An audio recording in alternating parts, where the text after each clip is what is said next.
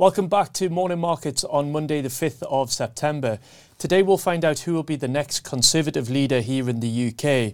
Rather than trying to second guess the outcome, we will provide a more detailed review of the results tomorrow on Morning Markets.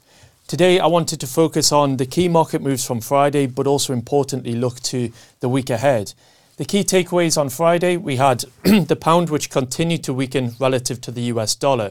Why was that? Well, given the uncertainty over who will take the reins of the Conservative Party and the expected impact on government spending and therefore government debt levels at a time in which borrowing costs are rising, it pro- provided some volatility in the backdrop.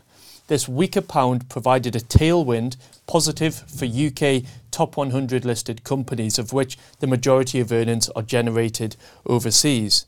European equity markets were strong. They were led by German markets, which had a strong finish to the week, led by the material and the industrial sectors.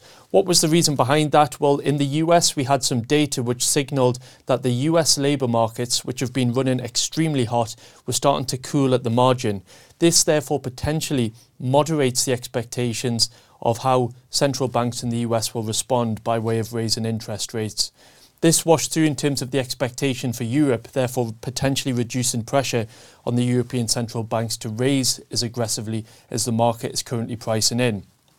Some of the steam has, however, came off the European stock market this morning.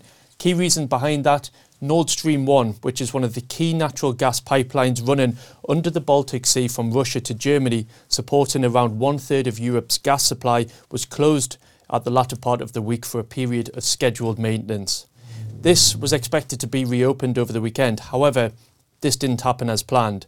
Gazprom, which is one of the biggest state owned gas enterprises in Russia, reported gas leaks and therefore required to repair those with, a, with an immediate effect. And therefore, there is no scheduled date in which the gas pipe will be reopened at this stage. This creates a problem because Europe are trying to build up their gas supply levels ahead of the winter. This morning, we've seen a 30% spike in the European gas prices already so far. And over the weekend, the German government unleashed a 65 billion euro package to support business and households in response to this challenge. These are important developments, and we'll continue to keep you up to date on these throughout the week. The US market will be closed today for Labour Market uh, Day. However, in addition to the topics discussed, as we look forward into the week, one of the key areas which we'll be focusing on is the meeting of the European Central Bank on Thursday. Here, the markets are expecting at least a 50 basis point increase in interest rates to cool demand and therefore moderate the inflation print rises which we're currently seeing.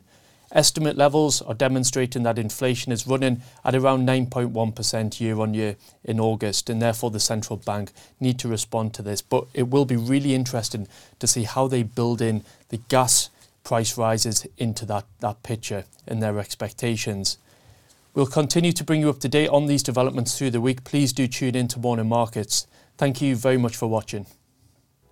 If you're interested in taking your investing to the next level, or would like to know more about the options available to you when you retire, then download our free guides to ISAs and pensions. These are available in the video description below.